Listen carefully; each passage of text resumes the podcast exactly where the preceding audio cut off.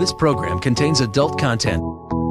Is there a God? Uh, big atheist. Really? What am I, an idiot? Come on. that yes, it would be nice if you could throw your sins and your responsibilities on someone else. But it's not true.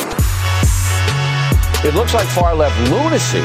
I don't believe that it's true that religion is moral or ethical. You don't need to follow anybody! It's not human intelligence! If someone doesn't value logical consistency, what logical argument are you going to give them that will demonstrate that they should? Hello and welcome to the Godless Revolution. Today is Wednesday, February 15th. This is episode 402. My name is Dan Ellis and I'm joined by two awesome co hosts, Mr. Taylor Grin Uh, hey, hey. and Mr. Ryan Duffy. That oh, that fucking guy's still here. Jesus Christ. Man, oh man.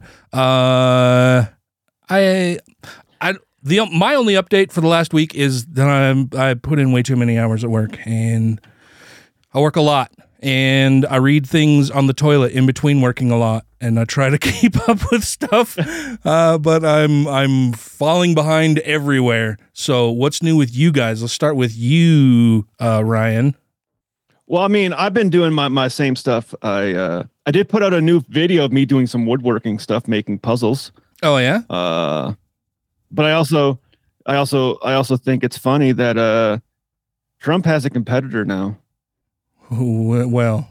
A competitor in what, Yeah, like world's Nikki biggest Haley, right? asshole? Like he's got competitors in different different arenas for sure. Well, I I I think she's competing in that as well. Uh but for president, You talking about His- Nikki Haley? his his golden daughter, Nikki Haley. Gross. Yeah, the one he he picked, and she's she's going to run on her foreign policy stuff, where Trump basically put her as the UN ambassador, which he was trying to derail the whole time.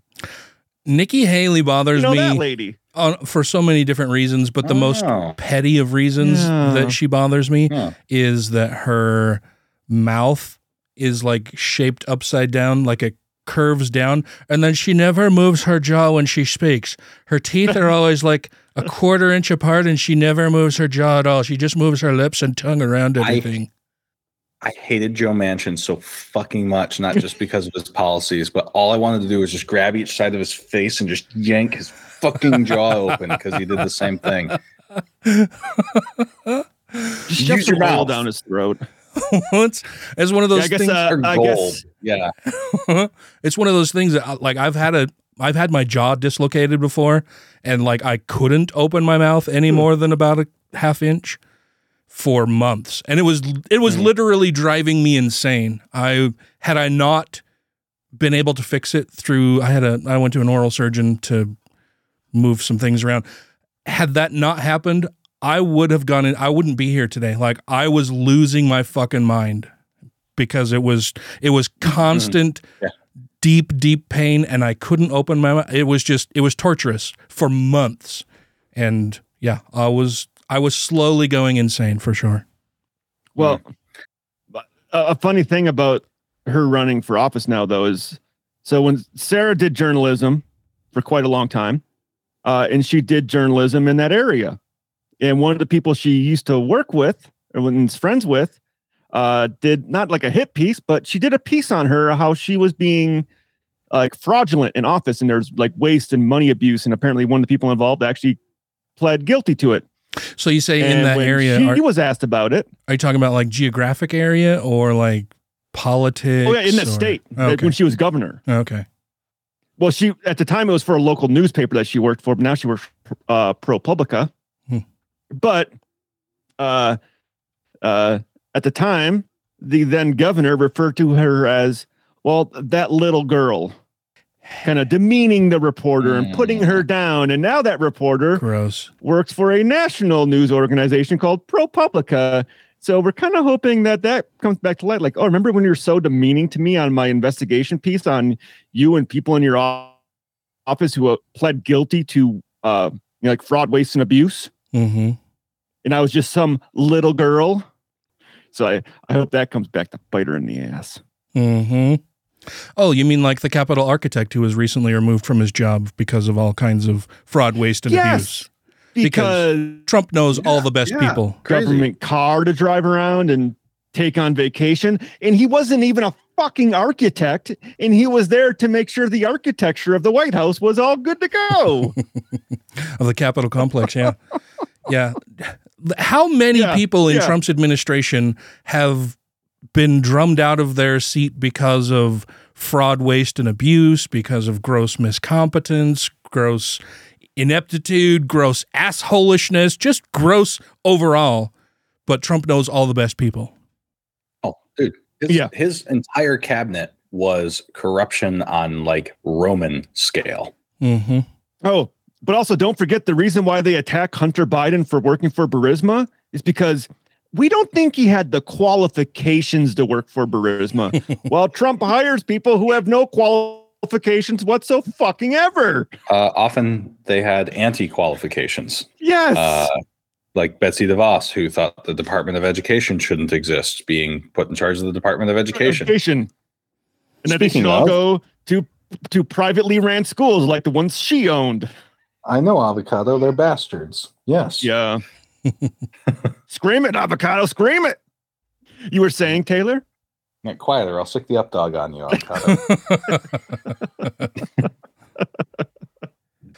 Yeah, it's fun. um, no, what what was I saying? What was I saying? I had a thought and it's it's gone. Yeah, I was trying to I was trying to bring it back to you. I was trying to bring your thought back to you.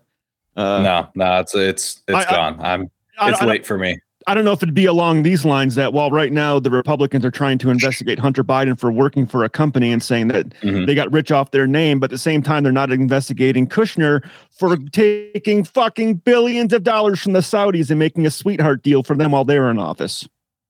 hmm That doesn't no, need to be whatever it was, it was more related to your thing. I do have a, a mini rant um, about libertarianism and uh, the Ohio uh, Oh. incident that Yeah. occurred. Yeah, We could let's do hear that, on either side of the break. You pick. Let's do it now. No, Dan picks. Let's do it now. Let's do it now. I fucking yeah. Okay. I'm I'm Get all down for chopper. hearing a rant about libertarians for sure. So, um, a major train derailment happened in uh, Ohio. Yeah. Yeah. Well, so, okay. So, one of the things I anticipate seeing a lot on social media in the near future, because it always fucking happens, um, there was a major derailment um, of a train in Ohio that has leached like a toxic chemical into the water and the air. And the pictures from space are fucking terrifying Oh yeah. um, where it's like Earth has a black spot right now. Um, so basically, like what I've started to see and expect to see more of is people saying, "Look, this is you know, the government can't keep anything safe. They're covering it up. They're yada yada yada." Um, and the thing to keep in mind with this whole situation with the Ohio train derailing is that the Obama administration had passed a regulation that required a certain amount of inspection for trains, specifically as they were approaching and leaving city centers. So that if any sort of derailment or crash or explosion or anything like that happened, it would be far more li- likely to happen far the fuck away from people. Mhm. Um, and then the Trump administration repealed that law or that regulation. And you can find, you know, there's there's memes of that all over the internet. Um, yeah, I don't have it on hand, but like they're there. Go find it. Um, but it was Trump who repealed that regulation. Um, furthermore, it is the private company that decided Yes. to cut corners to cut costs when that regulation was repealed, knowing that the regulation existed in the first place in order to prevent unnecessary deaths. Right. And the company said, ah, well, you know, we know that some more people will be harmed if, you know, the, the thing that this regulation tries to stop happens. Uh, but we're going to cut those corners and, and deal with that when that, you know, train gets that station. Right. So it happened and you know a whole bunch of harm is being done to people and it wouldn't have happened if we had frankly better government more government. Well- the answer to that problem is not libertarianism because here's the thing. Left or right libertarianism the only solution to a situation like the one that we're in is for harmed parties to go after them in lawsuits right? Yeah. whereas regulation can stop harm before it happens.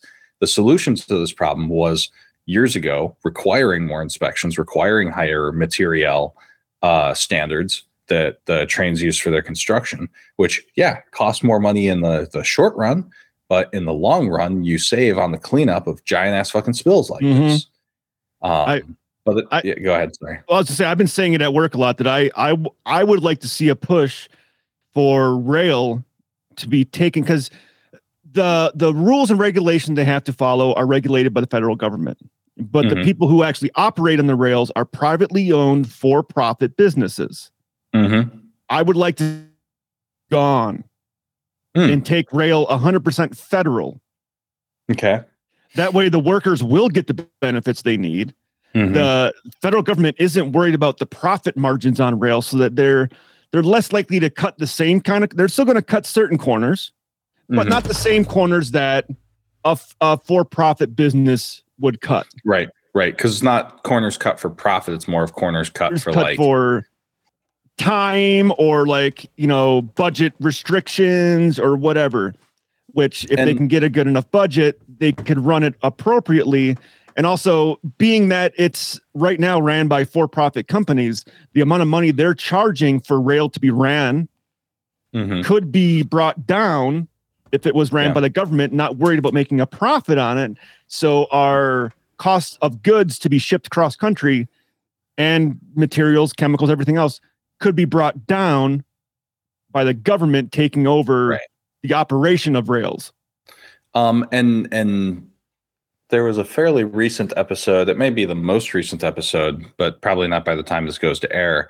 Um, of Ezra Klein show, and uh, they talk about he he brings on an expert. They talk about problems in regulation and regulatory agencies, in that it has been highly legalized.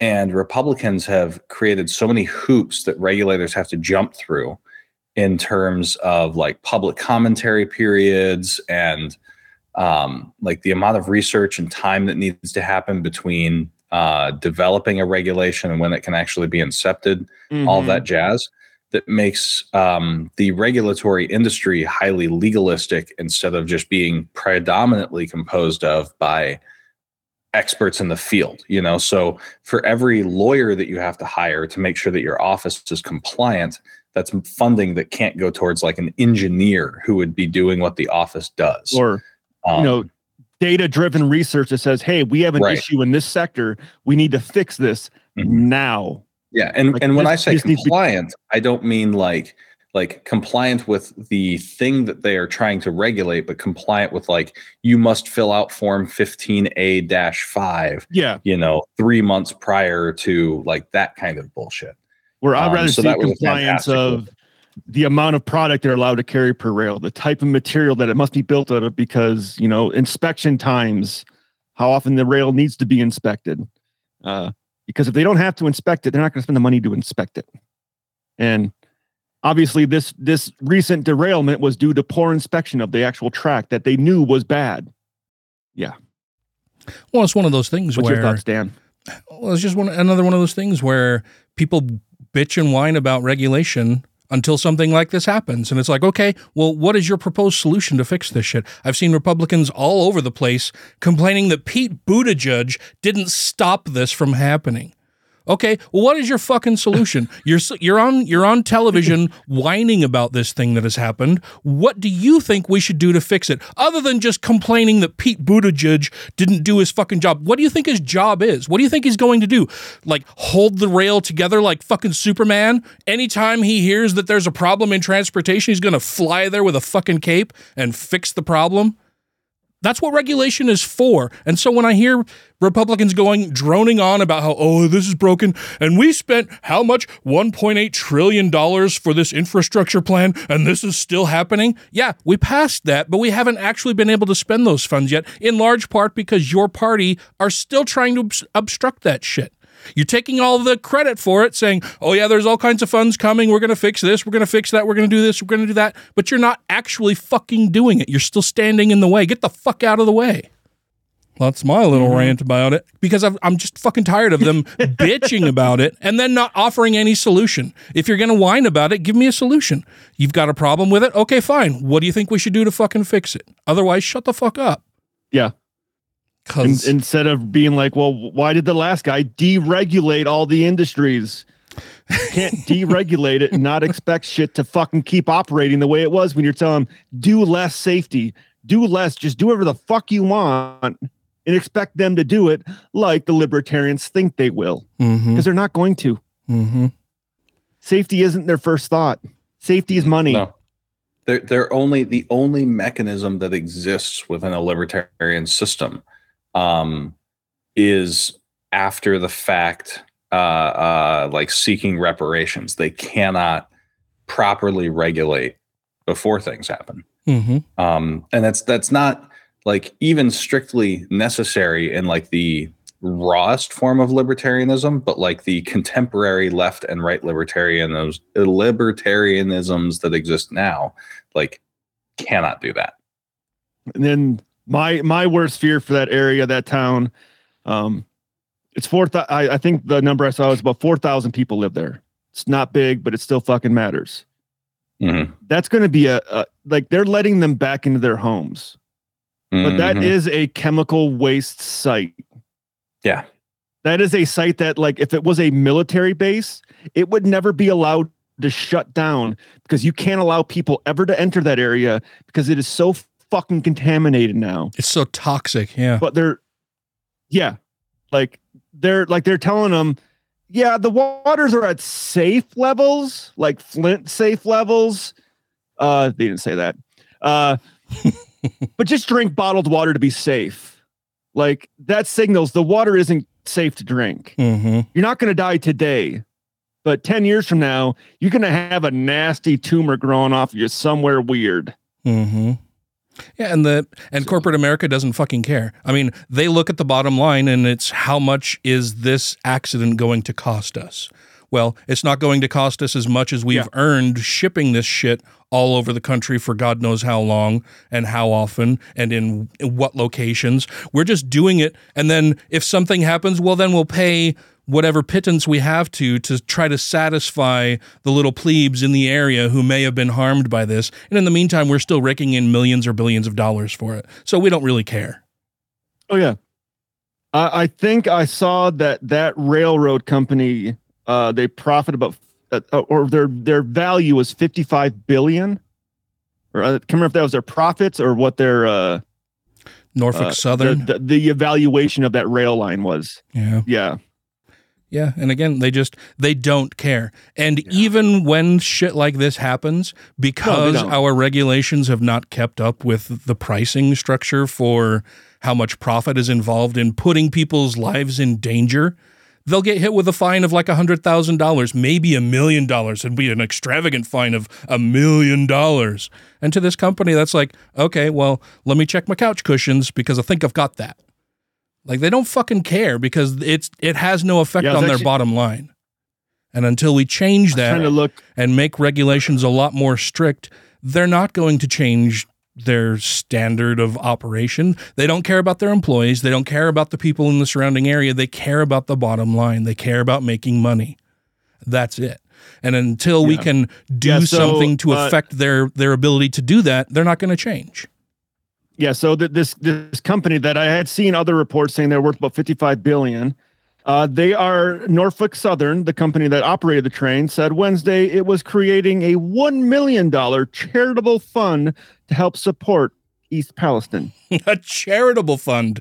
How fucking magnanimous of them. What good people they are. A charitable A- fund.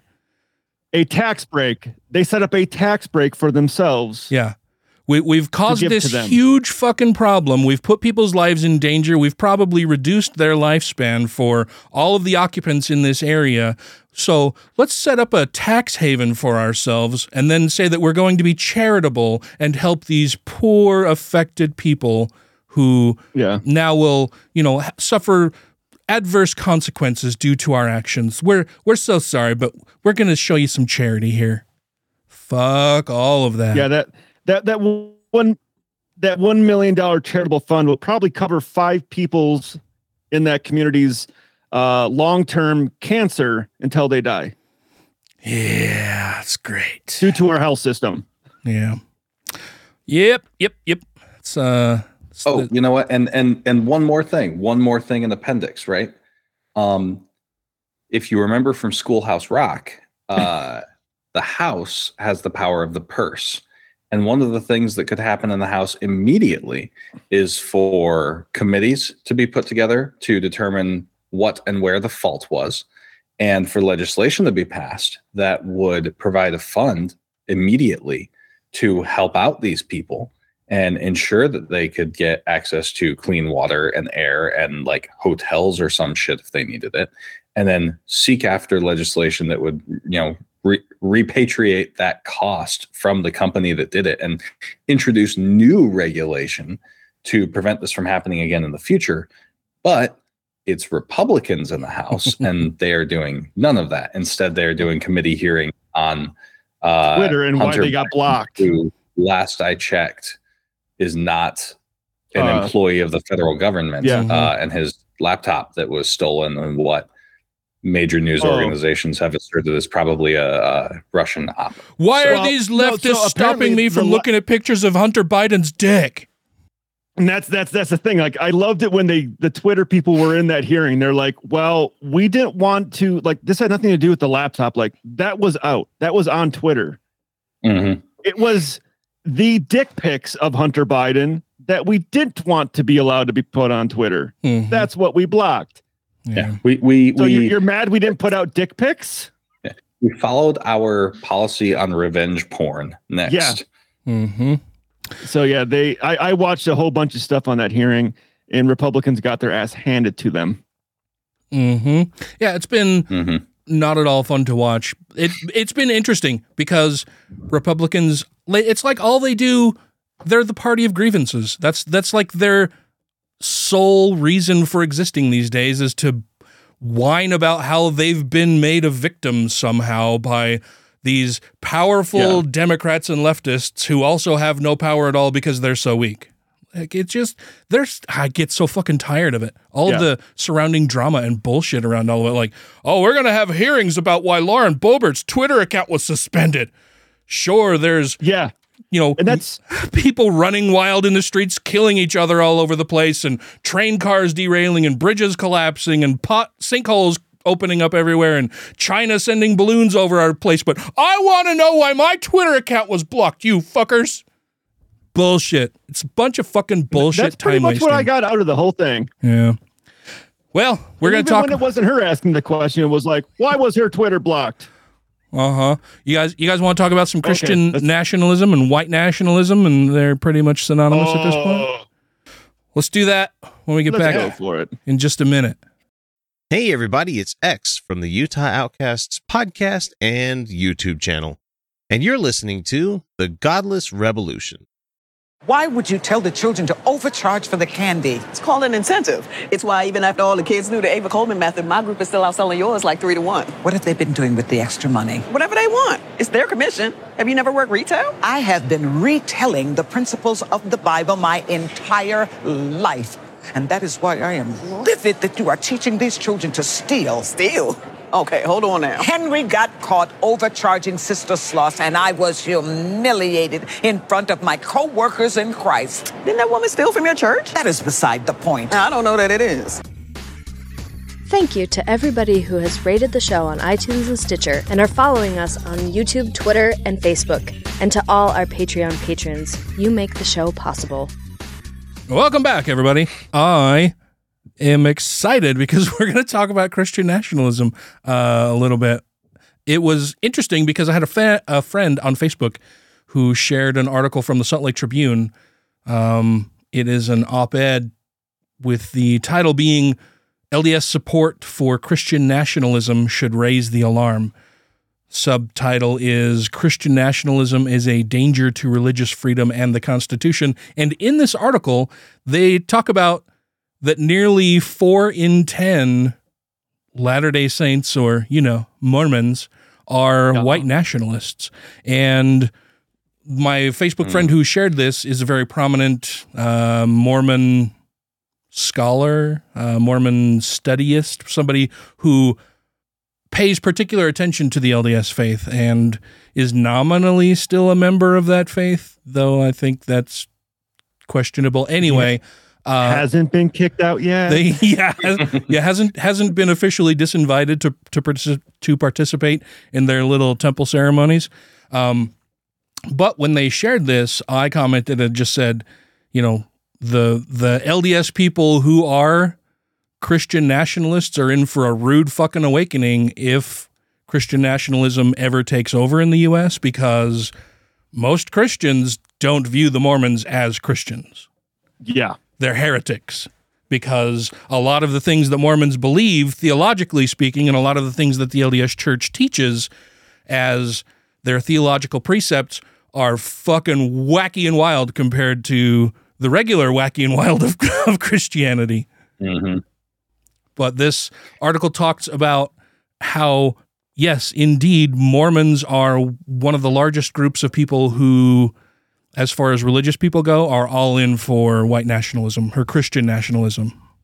Yeah, yeah, slight difference. Um, and there's uh, there's been some good literature on that. Uh, a friend of the show, Andrew Seidel, has uh, has done some stuff on that. A, a fantastic book that breaks down the actual data um, that this previous or previous versions of this survey have done.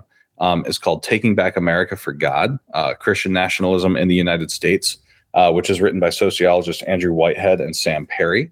Um, they're part of like like if you think back to the um, four horsemen of the atheism mu- movement, I would say that like uh, Kathleen Belew, uh, Sam Perry, and Andrew Whitehead, Andrew Seidel, and like uh, uh, Katherine Stewart are probably the four horse people of um, The horse like people. studying Christian nationalism in Yeah. America. Like Mhm. those are the big names to read anything and everything that they publish. Um, I would also say, um, Bru- uh, hang on, what's her name? Binkowski. Um, oh my God, why can't I think of her first name? Um, starts with a B. Brooke Binkowski, but she mostly does journalistic articles um, as opposed to long form books and that kind of thing. But she covers a lot of the intersection of Christian nationalism and like foreign interference kind of stuff. So, Mhm. yeah. Um, but no, this thing is uh, honestly, this data is pretty fucking scary. Um, for example, only 18% of Christian nationalism supporters have a four year college degree. Um, they are the kind of people who think that America should be a Christian nation. Um, they are significant. Where, where was that data that you and I, Ryan, were talking about before we broke back into the show? Um, something like four in 10 Americans believes the following statement is true that white folks experience as much discrimination as black folks. Oh, uh, yeah. yeah, And that's, that's amongst Christian nationalists or Christian nationalist like supporters, um, the number who agree with that statement is as high as 80%. Yeah. Yeah. so, like I Well- said, it's not technically white nationalism, but, you know, smells similar. Really So, I fucking mean- close. Yeah. I, I got some national numbers here if you want me to go through them really quick on some Yeah, questions that were do. posed. And this was by the Brookings Institute, and this was done, this was just released February 8th. Uh, so very recent. So in this, they have adherence to religion, sympathizers of religion, people who are skeptical of religion, and rejectors of religion is how they classify the people. Mm. Uh, so the first question is uh, the U.S. government should declare America a Christian nation. As a whole, only 10% of America agrees, uh, and 50% completely agree. And then between there, you got mostly agree or mostly disagree. Mhm. But with adherents of religion, you got 75 completely agree, 21% mostly agree, and only 3% mostly disagree. There is no completely disagree in that category. Oh wow. Interesting. People who are sympathetic towards religion, 11% completely agree, 62% mostly agree, while 23% uh, mostly disagree, and 3% completely disagree. Now, I'm not going to go through the rejectors on these because of the people who reject religion, they 100% disagree on all these questions. Well, of course, yeah. Like, should we? Yeah. You don't you don't think religion's a good thing, but should we honor it anyway and give it special Yeah. privileges and rights here? Oh, But, sure. but even the people who are skeptical, 2% agree that America should be declared a Christian nation. That's how the skeptics. Yeah. Well, Uh, and and sorry, go ahead. Well, I was just gonna say there, there's there's there's what one, two, three, there's four other questions they ask in there, but it pretty much follows the same numbers throughout it. And the other questions are uh, should US laws be based on Christian values? Or is US moving away from our Christian foundation? Uh, we will not have a country anymore. Or bring Christian uh, in being Christian is an important part of the true American value. And God has called Christians to exercise dominion over all areas of American society. And pretty much throughout all of it, they're pretty much all the same, except for is uh is Christ is America moving away from their Christian foundation? There, the adherents got 84% to say yes. And I'm 10% glad more. got that. I'm I'm glad you got that more precise uh, data because I'm I'm more relying on the coverage by the Religion News Service uh, Yeah. article on that. One thing that made me really happy from it is that um, something like two out of every three Americans rejects Christian nationalism overall. So while it's got a huge amount of support amongst conservatives, um, not so much amongst everyone else, which is heartening. Yeah. Um, yeah. Now I'm a little bit concerned. I would say that if there's any book, um, God, I mean, I don't know how much time you guys have to read, right, listeners, but uh, one of the huge books I would recommend is uh, How Civil Wars Start by Barbara F. Walters, um, or no, Barbara F. Walter. Um, and one of the phenomena she describes as she does, as she looks at case studies of failed democracies where they had some sort of democratic backsliding or countries that had civil wars, was that one of the most common traits that they all had, shared traits, was that a previously existing demographic, typically either ethnic or religious, um, within a population which had a significant amount of prestige and privilege suddenly, like within a generation or two, lost that relative prestige and privilege. Um, those were one of the biggest drivers of violence within their countries. And so, one of the things for us to be concerned about is that as Christian nationalists see their own decline in power, Yeah. mhm, It's going to get worse. yeah, yeah, And I hate Um, to say it, but they have the numbers. Yeah, well, and and David Frum had a fantastic quote some time ago. I, I think actually when he was debating Steve Bannon, um, he said if conservatives um, believe that democracy doesn't want to be conservative anymore, they will not abandon conservatism; they will abandon democracy. Mm-hmm. Well, and and people are no longer. It, it's no longer the case that a person's religiosity or religious beliefs feed into their political beliefs. That's flipped because the Republicans allowed evangelicals into the tent and allowed them to mm-hmm. take over the party. And now that party is beholden to evangelicals. And so mm-hmm. now what we're seeing is that conservatism is what is driving people's religious belief, not the opposite. Mm-hmm.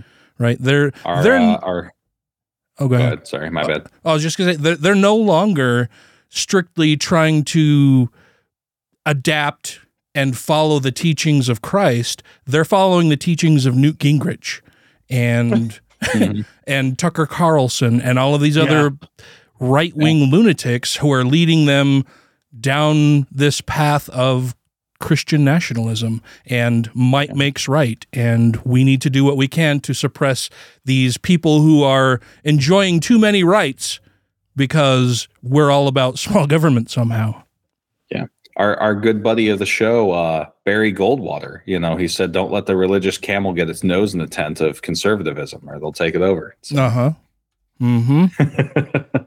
Um, and listeners, by the way, if you're new, um, or if you weren't listening back then, go back and listen to our multi-part series on Christian nationalism that we did what two years ago now. Jesus Christ, time flies. um, because we cover a lot of this stuff. We talk about how it started. Yeah. Yeah, it's just Yeah. it's nuts to me that so many Christians in particular believe that their God is all powerful and has a plan for everything, and they can see the way the world is headed. And instead of mm-hmm. their God stepping in to do things, they think that they need to take it into their own hands to defend their all powerful God, right? Has their has their God commanded them somewhere to force people to believe as they do? I, I don't remember reading that anywhere in the book necessarily that you know if if you don't hold the same religious beliefs that I personally hold as a Christian then I'm going to force you to believe the same things that I do under threat of death mm-hmm. or or great bodily Yeah. harm.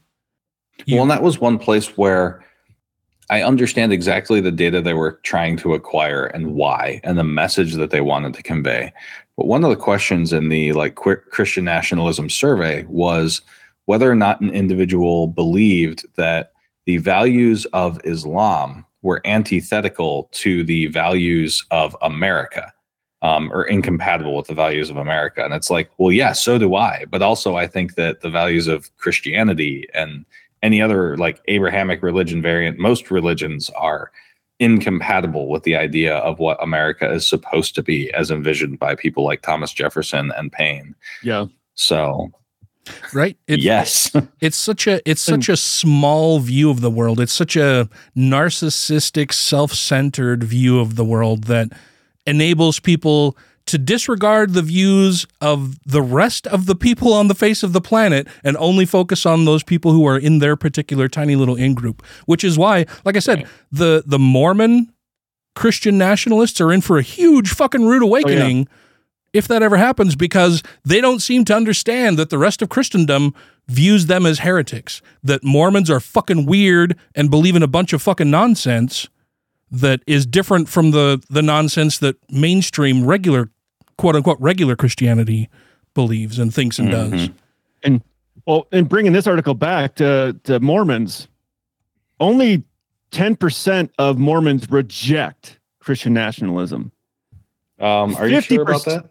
Well, according to this one, uh, it has, according to Latter day Saints, uh, it has 5% are adherents, 33% are sympathizers who agree with it, 50% are skeptical, while 10% reject. So that would I mean, So- Adam, like to look at that charitably. I mean, hang on, let me zoom in here. Take, I, I want to try and be as charitable as possible to that argument. 31% of Jewish respondents were skeptical. So I don't Yeah. think that we can describe skeptical as being pro Christian nationalism. No, no, that, that well, I'm not saying I'm saying skeptical and reject as being like Mhm. I kind of don't agree with that, but I would say that adherent and those that that that are also a semi agree with it, Mhm. being that with the Latter Day Saints that equates to 38 percent of them. Yeah. Yeah. Yeah. where you get that like one third pretty much of Mhm. them agree with on some way or another that Christian nationalism is a good thing. Right. No, no, no. I, I don't disagree with you there. I'm just trying to Yeah. steel man the the other side. Um, Okay. In that, in that, um, you know, uh, if if we're going to give credit, you know, to uh, for example, to like the unaffiliated and Jewish and other non-Christian religious groups, which are almost identical in their their feedback, right? Yeah. 54, 61, 61 rejectors, and then 34, 31, 31 skeptics for those three groups. Mhm. Um, like we're taking for granted that that means that they overwhelmingly like don't get along with Christian nationalism. Yeah. At least let's give the the Mormons credit that half of them are skeptical of the idea. you know, half one out of every two Mormons is skeptical of of Christian nationalism, and I would call that a win.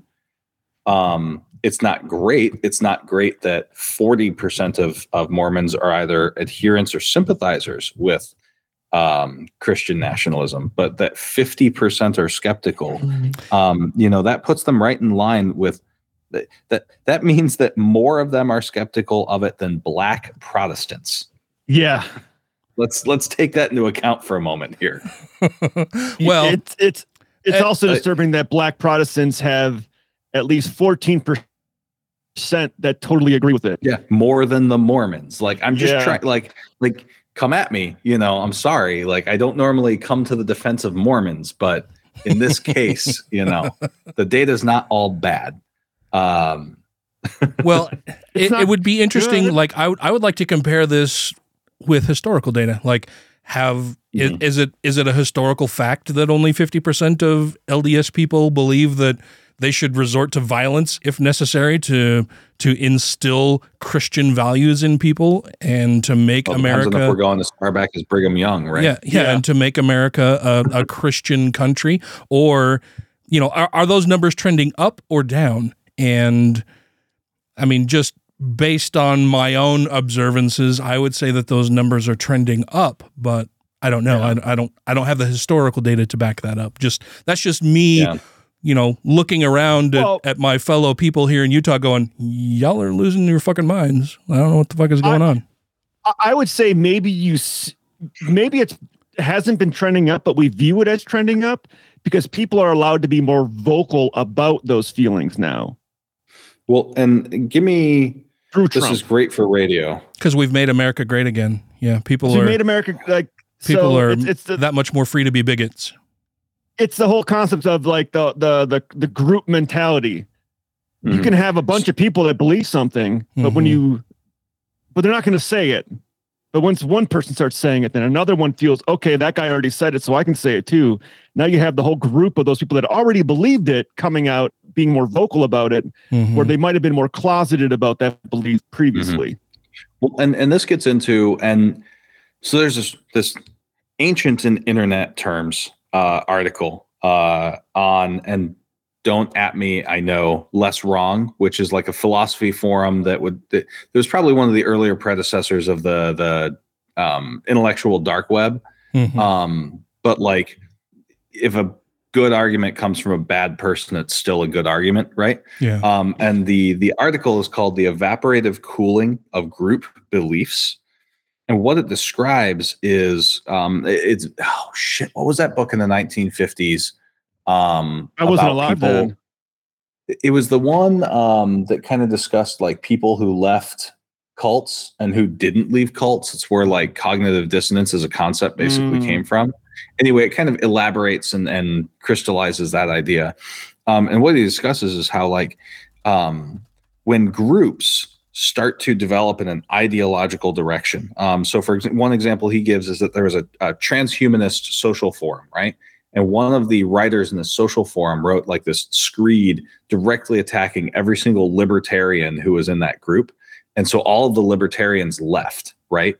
Which meant that the only people remaining in the social group were typically left leaning individuals. And in accordance with the thing that we discussed yesterday or yesterday, last week, right, about the um, um, narcissism of small groups, right? Mhm.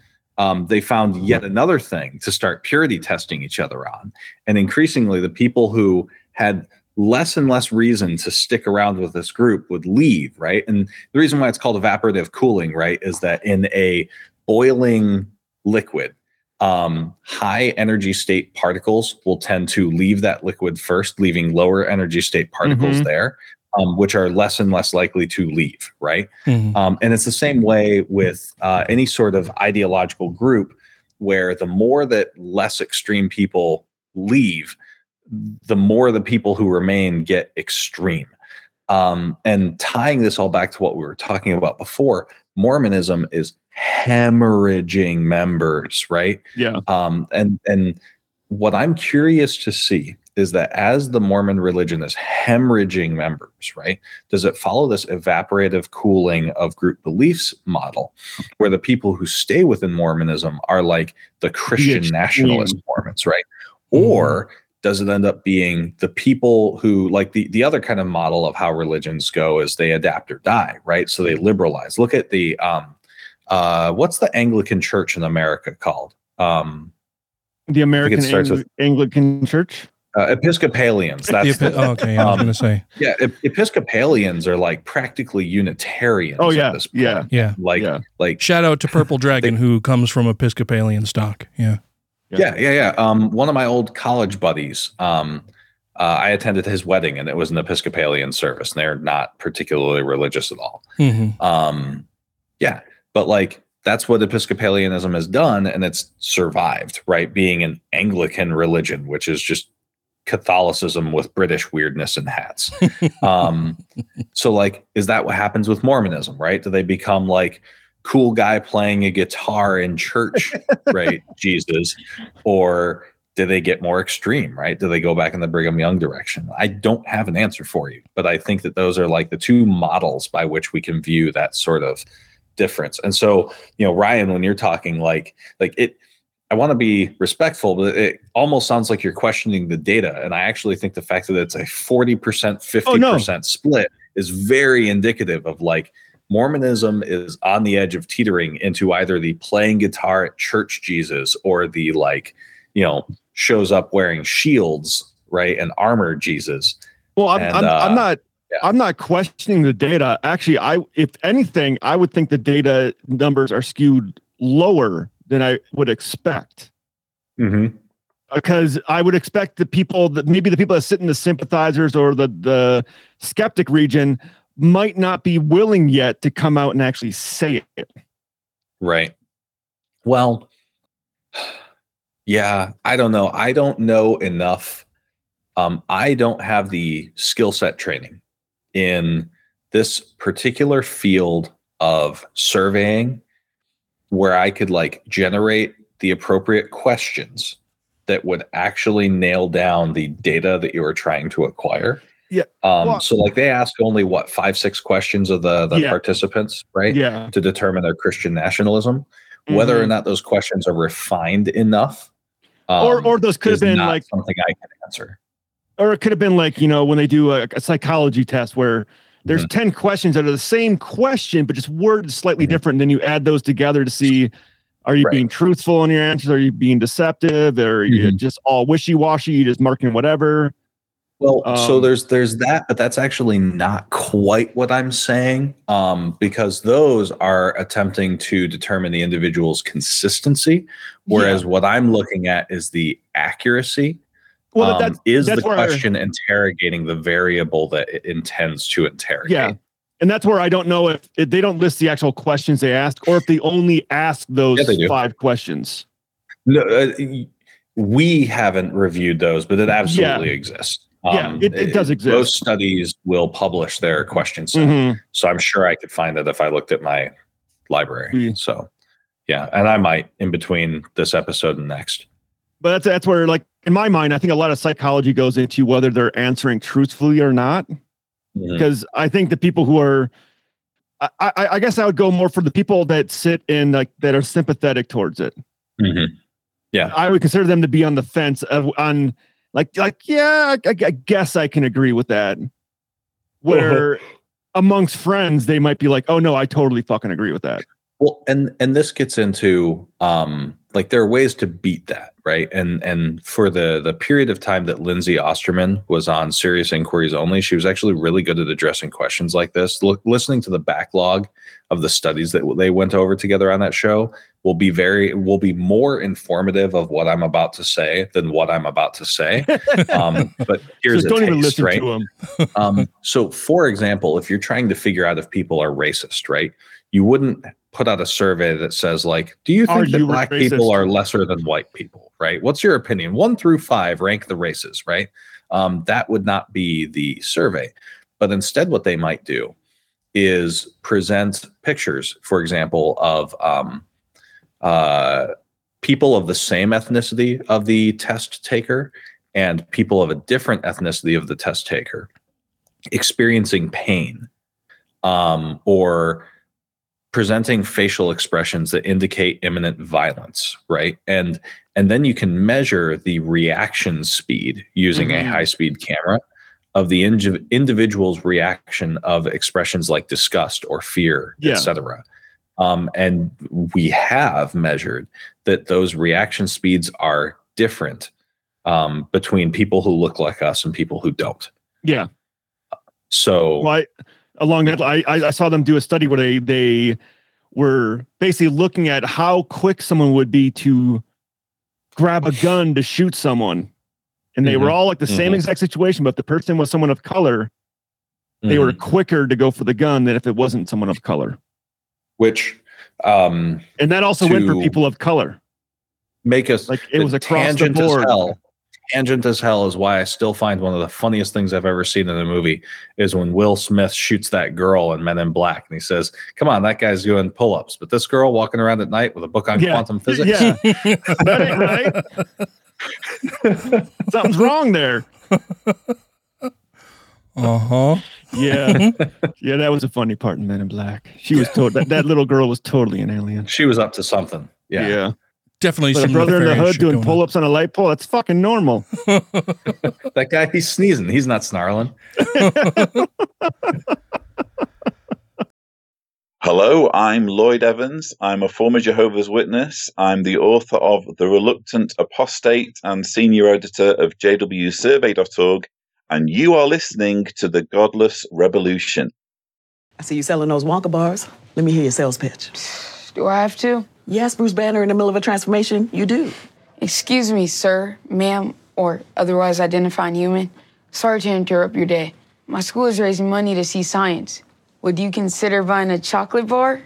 Boy, you couldn't sell a scarf to Lenny Kravitz with that pitch. Who told you to sell like that? Mrs. Howard.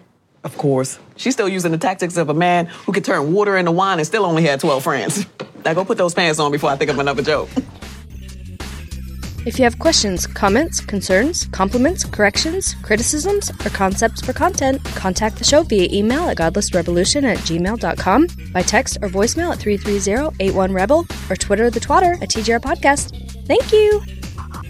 So we are just about out of time. Uh, but before we ended the episode, I wanted to mention really quickly uh, this story, and we we only have like a couple minutes left um, about the oldest, nearly complete Hebrew Bible Oh. is heading to auction at Sotheby's, and they are expecting it to fetch between thirty and fifty million dollars for this Fuck. book. I'll guarantee you it'll go for more than 50. I'll, I'm calling it right now that it will go for more than 50. I would say it will be between 50 and 100, closer to 100. Because people are weird about shit like this. Yeah. but this book, Right. I, I learned quite a bit actually while reading uh, this article. I, I found this on the New York Times and I actually posted So- it to my Facebook timeline if anybody is interested uh, as a gift So article so you can the read the whole thing. Uh, this book comes from uh, 1100 years ago. Okay. So nowhere near contemporary. Well, not contemporary to either Jesus's time or our time. yeah. it's like Neither. right in the middle, right in the middle there. Um, Mm, mm. but it's interesting too that that this book, God, they said it weighs like twenty something pounds, Holy shit. and that it is written on basically animal skins. They figure that at least a hundred Oh. different animals died in the production To of this book? of this codex. Did- Thank Do they use the word vellum? Uh, I don't know if they used the word vellum or not. Okay. They did not. I just ran a quick search Okay. for for people All right. Hmm. who may have picked up on my computer going bong. That does not exist in this article. Yeah. Okay. I'll, yeah. I'm gonna look into that. I I find that kind of shit really cool. I like old books. Oh yeah, I do too. I think it's really neat. It's it's neat too. I, I picked up on a couple different things while reading this article. One of them uh, was that there are portions of the book where the pages have been stitched back together using hair or sinew. Ah, That makes sense. Makes Yeah. a lot of sense. Yeah. Those things don't rot. Yeah. what slave hair was it though? Cool. I, I didn't know, but I thought it was kind of neat. And apparently, this this entire codex was transcribed by a single transcriber in Hebrew. Uh, it is mm-hmm. missing just a little bit. I think it, I think they said that it is missing part of Genesis. And one of the other things that I learned while reading this article is that the practice of taking bits of the Bible and and numbering them by chapter and verse is a mm-hmm. thing that is unique to Christianity. Christians hmm. came along after the Hebrews, after the Jewish faith, and started mm-hmm. numbering uh, chapters and paragraphs so that they could reference them more easily Okay. and that in Huh. this particular collection of religious books that make up this codex that there are notes in the margin for parts of this that should be taught to people like in synagogue in tem- in temples as part of their Right, right. ritualistic observance of their faith. And Like this part makes us look good. Yeah, you Don't should talk this, it about- makes us look good. yeah, you should talk about this for this reason because it's great. It was just it was just really kind of a cool article. Like, you know, n- n- the three of us aren't religious at all. I'm definitely not religious, and I No. think the Bible's trash. But it's cool just to hear some of this history. history. Yeah, yeah, Yeah. To I hear his- yeah, yeah, just to hear the history of this book, how it how it came to be, where it's been, like its travels throughout time and history. It was all really fucking cool shit Or- to read. the fact that it's still around. Oh yeah. Mhm. Yeah, I mean, if it was made out of gold, somebody would have just smelted that thing away a long time ago. Yeah. Uh huh. Or they would have just thrown a stone in a hat and said what it said on the stone on the gold. Yeah, it's interesting. Um, it said that. Let me see. I'm I'm scanning the article again here.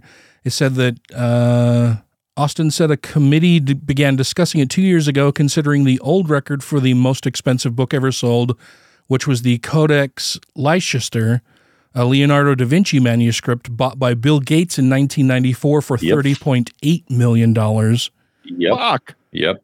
And then mm-hmm. in November 2021 came a new benchmark, the $43.2 million paid by the investor Ken Griffin for a first printing of the United States Constitution. Was it the was it the junior? Ken Ken Griffey Jr. or just his dad? I, I don't think we're talking player. baseball. I don't know who Ken Griffith is. it's a sports ball thing, Taylor. You wouldn't you wouldn't Yeah, I was- I was, understand. I was making I was making jokes about the the guys who whack balls with bats, Gotcha. not the flying bats, but the wooden ones. Mhm. Well, and it's kind of cool too. They talked about that the uh, markings in this book.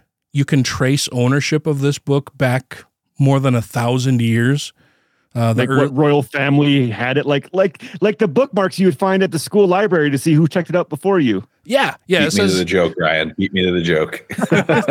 well, well, and it says that the earliest is a deed of sale from around 1000 AD, and that bothers me that they used AD instead of Yeah. BC or uh, uh, CE and and BCE. They used AD. they're, they're describing uh, ancient Bible. I think they're Yeah. they know their audience on that one.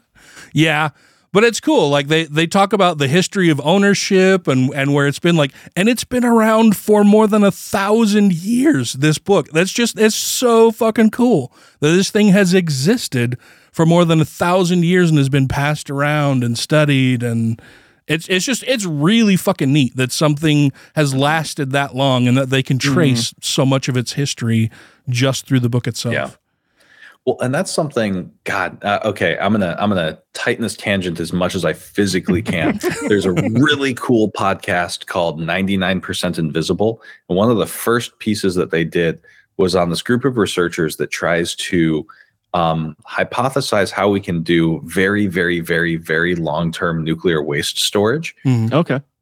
Um, because, like, consider storing nuclear waste for 10,000 years. And if human society collapses, but humans don't entirely die out, so 10,000 years from now, they're speaking languages we don't know. They don't have technology. They have no record that we existed. All of our books and buildings have turned to dust, but there is still a facility storing nuclear waste that we don't want them to get into. Now imagine you're a primitive person. You find technology from some ancient Atlantis, and you think to yourself, if they lock this away, it must be super cool, right? and, My and then you see a picture, off.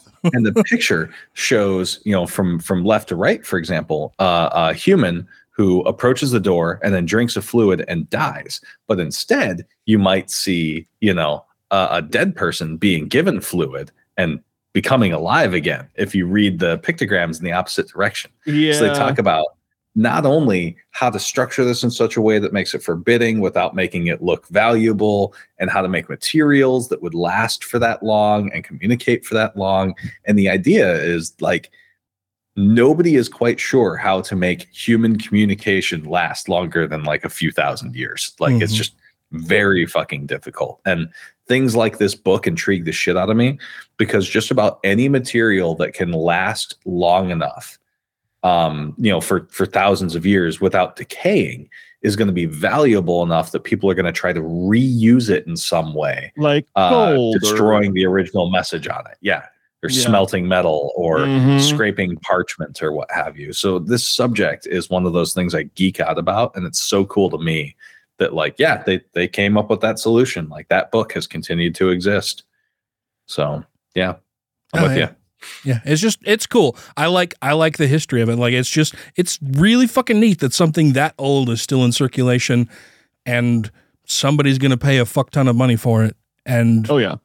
Like I say, I'm calling with it good now. reason. Like, yeah, if, if it's not going to a museum that will preserve it, it should go to a rich person who will preserve it. Like that. That's one thing where I'm not quite so leftist. Is like, Nah. nah. Oftentimes, the rich people who collect art are the people who have the means to keep that art from like rotting in a basement somewhere. Mhm. Um, I see a lot of I- the entire city I live in is a UNESCO heritage site, but they lack enough funding to maintain things. So there are buildings that are literally heritage buildings that are crumbling because they can't afford to maintain them. Mhm. Um, so meh. I think we Uh, need to bring back noblesse oblige before we bring out torches and pitchforks. Uh, that well, I was gonna say that that fucker that keeps doing all the book burnings is probably gonna buy it because he says it doesn't agree with his King James version. oh Jesus Christ! Well, he can outbid them, I guess. I would love to see him waste his money that way. It does mm-hmm. belong in a museum. We have run out of time for this episode. Before we go, though, I want to make sure that we thank our Patreon supporters because y'all keep the show going. And we love you and appreciate your patronage ever so much. That would be two skeptical chaps. All hail, Peanut Butter. Crucify the like button, leave a review on iTunes, and rate the show five times a day towards Celia Gray. Ed Harris. It's all shits and giggles until somebody sh- giggles and shits. John McCullough. Kevin Shield. Ollie Olson. Savita Kuna. Sinead Duffy. Steve Kuno. Stephen Andrus. Theodore Sellon.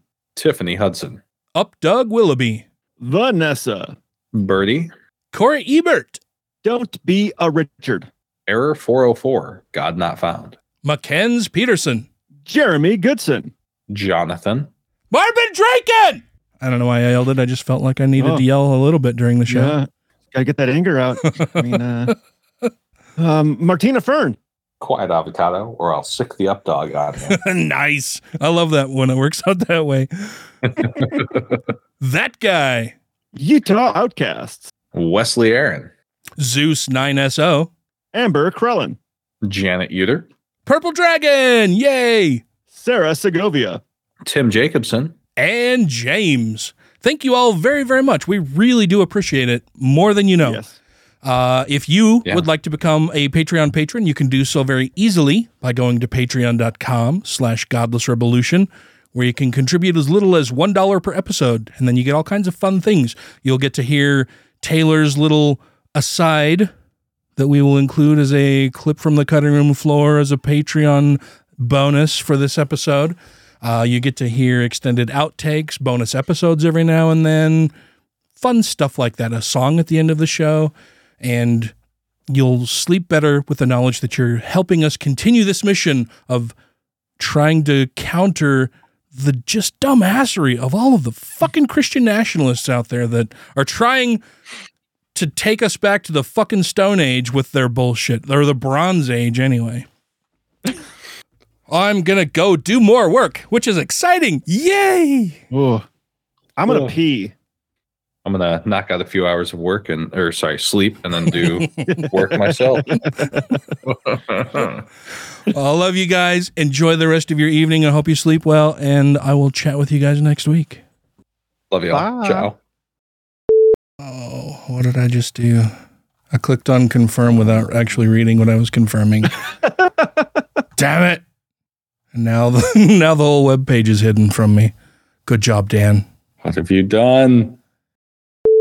that I'm looking at right now. White evangelical, white evangelicals, Protestants of color, Hispanic Protestants, and Latter Day Saints saints are the uh, third highest proponents of uh. Evangelical. Yeah, you know when I say that word. The, Not wet evangelicals. the the Yeah, wet white ones. LDS saints. Yeah. Keep it wholesome. The That's what Mama said. All right. well, I don't want to encou- encounter wet evangelicals. I don't think. uh, let me let me get a new thing going, and then we'll just jump right in. Let me know when you're ready. I'm I'm ready. Are you ready? Yes. Okay.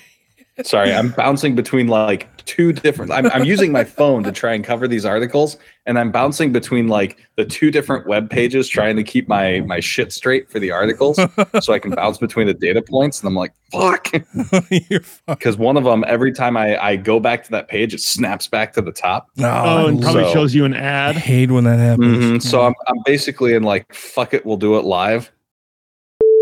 Well, you should Mhm. be incentivized to have as many kids as possible if you can't afford them. Yeah. Right. Yes. Also that. Also, we should just make IED IEDs. Also IEDs, but IUDs um, freely available uh, for anyone who wants one. So Where where do we get our free IEDs? there's a snook in her snatch. All right. Um,